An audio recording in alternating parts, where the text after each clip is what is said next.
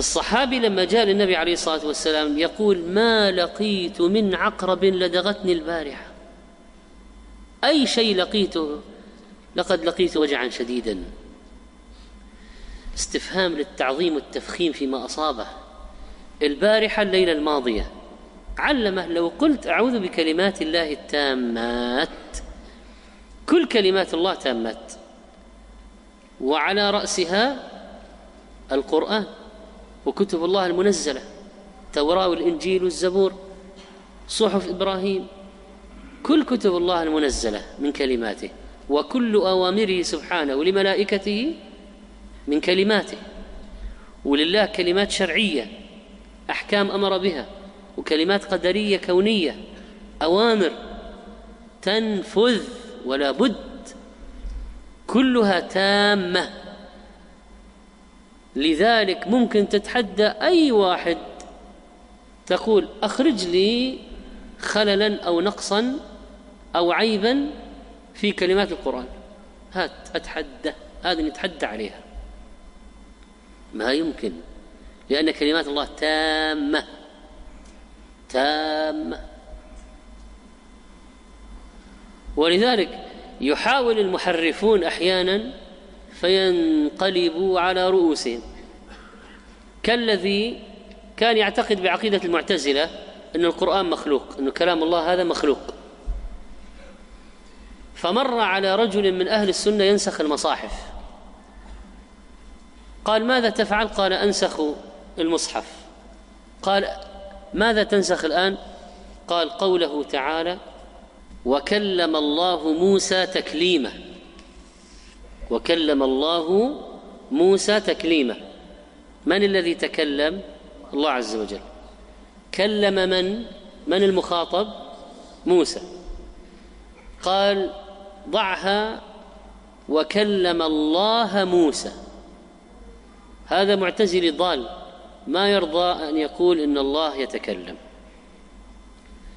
فأراد أن يحرف فقال للناسخ اجعلها كلم الله موسى. يعني موسى هو الذي تكلم لينفي الكلام عن الله وخلي لفظ الجلالة مفعول به. قال يا مجنون وماذا أفعل بقوله تعالى ولما جاء موسى لميقاتنا وكلمه ربه. يعني هذه كذا صرف يعني حط فتحة بدل ضمة وفتحة. وهذه شو نسوي فيها؟ وكلمه ربه. فتجد سبحان الله في ثنايا الكتاب العزيز الرد على أهل الباطل. جاءت شبهة من هنا أو من هنا. فيأتي الرد. نقذف بالحق على الباطل فيدمغه. فإذا هو زاهق ولكم الويل مما تصفون. وعن عبد الله بن غنام البياضي أن رسول الله صلى الله عليه وسلم قال من قال حين يصبح اللهم ما أصبح بي من نعمة فمنك وحدك لا شريك لك فلك الحمد ولك الشكر فقد أدى شكر يومه. ومن قال مثل ذلك حين يمسي فقد أدى شكر ليلته. رواه أبو داود. قال النووي في الأذكار سنده جيد وحسنه ابن القيم في زاد المعاد وكذلك ابن حجر رحمه الله وصححه الشوكاني. وفيه الإقرار بأن جميع النعم من الله. فلك الحمد ولك الشكر. إذا كانت النعم منك وحدك فها أنا أنقاد لك وأخصك بالحمد والشكر فلك الحمد لا لغيرك ولك الشكر لا لأحد سواك. الذي يقول هذا أدى شكر ليلته لأن كل واحد منا عليه أن يشكر الله يوميا. ولذلك قال فمنك وحدك نسبة النعمة إلى المنعم. مطرنا بإيش؟ بفضل الله ورحمته وليس بنوء كذا وكذا. نسبة النعمة إلى المنعم فمنك وحدك. ما هو بذكائي وعبقريتي. انسب إلى الله. ربحت نجحت قل بفضل الله ورحمته. انسب إلى الله النعمة. فمنك وحدك. وهذا يدل على التوحيد. انظر كيف الأذكار تعلم العبد التوحيد ونسبة النعمة للمنعم. أوزعني أن أقوم بشكرها. هذه منك وحدك. ماذا بقي؟ أن تشكره عليها. وعن أنس بن مالك أن رسول الله صلى الله عليه وسلم قال من قال حين يصبح أو يمسي اللهم إني أصبحت أشهدك وأشهد حملة عرشك وملائكتك وجميع خلقك أنك أنت الله لا إله إلا أنت وأن محمدا عبدك ورسولك. أعتق الله ربعه من النار. فمن قالها مرتين أعتق الله نصفه ومن قالها ثلاثا أعتق الله ثلاثة أرباعه. فإن قالها اربعا أعتقه الله من النار. رواه أبو داود وغيره وسنده فيه ضعف ولكن له شاهد حسنه به الحافظ في نتائج الأذكار. وقال النووي في الأذكار سنده جيد وحسنه ابن القيم في زاد المعاد وأشار الباني إلى ضعفه في السلسلة وكذلك الذي قبله في ضعيف أبي داود. لكن الواحد يأخذ أيضا آه، كلام العلماء الكبار والمحدثين في الحكم على الأحاديث أيضا ممن تقدم وليس فقط من المعاصرين يجمع كلام المحدثين ليتبين له الحكم على الحديث. أشهدك أجعلك شاهدا على اقراري بوحدانيتك في الألوهية والربوبية. وهذه تأكيد للشهاده في صباح كل صباح ومساء. وتعني هذه الكلمة أن قائلها ليس من الغافلين. يشهد الله وحملة عرشه وملائكته. أليس حملة العرش من الملائكة؟ فاذا هذا خاص قبل العام وتعميم بعد تخصيص وجميع خلقك تعميم آخر لأن الملائكة من الخلق. فهو آه، خص حملة العرش ثم قال الملائكه ثم قال وجميع خلقك. وعن أبي عياش أن رسول الله صلى الله عليه وسلم قال من قال إذا أصبح لا إله إلا الله وحده لا شريك له له الملك وله الحمد وهو على كل شيء قدير. كان له عدل رقب من ولد إسماعيل وكتب له عشر حسنات وحط عنه عشر سيئات ورفع له عشر درجات وكان في حرز من الشيطان حتى يمسي وإن قالها إذا أمسى كان له مثل ذلك حتى يصبح. رواه أبو داود وصححه النووي في الأذكار والحافظ في نتائج الأفكار. عدل رقبة. هل يصلح أن نقول عدل رقبة؟ كسر العين. الجواب نعم.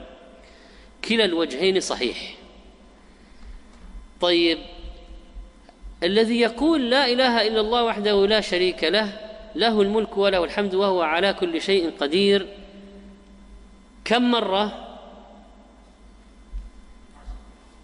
كم مرة؟ الحديث الحديث.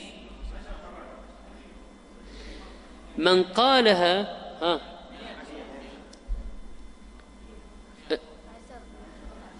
ها أنا من الرواية هذه من الرواية. مرة من قال إذا أصبح لا إله إلا الله وحده لا شريك له له الملك وله الحمد وهو على كل شيء قدير. كان له عدل رقب من ولد إسماعيل وكتب له عشر حسنات وحط عنه عشر سيئات ورفع له عشر درجات وكان في حرز من الشيطان حتى يمسي. وإن قالها إذا أمسى كان له مثل ذلك حتى يصبح. طبعا إذا قالها عشر أو قالها مئة كل هذه الأشياء تتضاعف ويتضاعف الحفظ وتتضاعف الحسنات ويتضاعف محو السيئات وحطها طيب واحد دهس شخصا وقتله خطأ فقالوا له عليك كفارة قتل الخطأ عتق رقبة. قال بسيطة. لا إله إلا الله وحده لا شريك له له الملك وله الحمد وهو على كل شيء قدير. خلاص خلصنا. إيش خلصت؟ قال خلاص هذا حديث عندي دليل آه، كان له عدل رقبة ومن ولد إسماعيل. ما هو من أي آه، ما هو من أي ناس؟ ولد إسماعيل. فماذا نرد عليه؟ كيف نرد عليه؟ قال خلاص أنا اعتقت. حق الآدم الدية. حق أهل الآدم الدية. لكن نتكلم الآن على حق الله. حق الله عتق رقبة. ما قال أعتق؟ قال عدل رقبة. فإذا عدل أو عدل رقبة يعني كأجر عتقها وليس عتقا في ذاته ليس عتقا لكن أجره كأجر العتق. فاذا عدل الشيء للشيء لا يلزم أن يقوم مقامه. هذه قاعدة. عدل الشيء للشيء لا يلزم أن يقوم مقامه. ولذلك الحديث هذا من رحمة الله والله يعلم أنه سيأتي زمن يندر فيه العتق والناس يتمنون أجر العتق. ويقرأ الواحد في الحديث من أعتق عبدا أعتق الله منه بكل عضو عضوا من النار.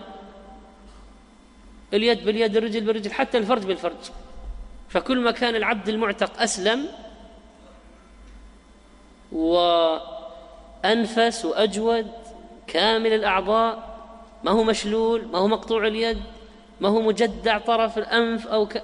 كان الأجر أكبر وسلامة المعتق من النار أكبر. فقال يقول بعض الناس كيف لنا باجر العتق في هذا الزمان؟ نقول عندك هذا الذكر وعندك الطواف سبع أشواط بالكعبة. الذي يطوف بالكعبة سبعة أشواط يصلي ركعتين كعتق رقبة. قال في الحديث من ولد إسماعيل. طيب إيش الفرق بين ولد إسماعيل وغيرهم؟ قال كان له عدل رقبة من ولد إسماعيل. معناها أن العتق من سلالة ونسب إسماعيل عليه السلام أعظم في الأجر. قال العلماء لأنهم أشرف من سبيا من جهة الشرف والنسب والسلالة. أشرف ناس ممكن يقعوا في السبي هؤلاء فيكون عتقهم أعظم أجرا من عتق غيرهم. وقال وكان في حرز من الشيطان يعني في حفظ من وسوسته وإغوائه. وقال رسول الله صلى الله عليه وسلم إذا أصبح أحدكم فليقل أصبحنا وأصبح الملك لله رب العالمين. اللهم إني أسألك خير هذا اليوم فتحه ونصره ونوره وبركته وهداه. وأعوذ بك من شر ما فيه وشر ما بعده. ثم إذا أمسى فليقل مثل ذلك. رواه أبو داود وحسنه الألباني.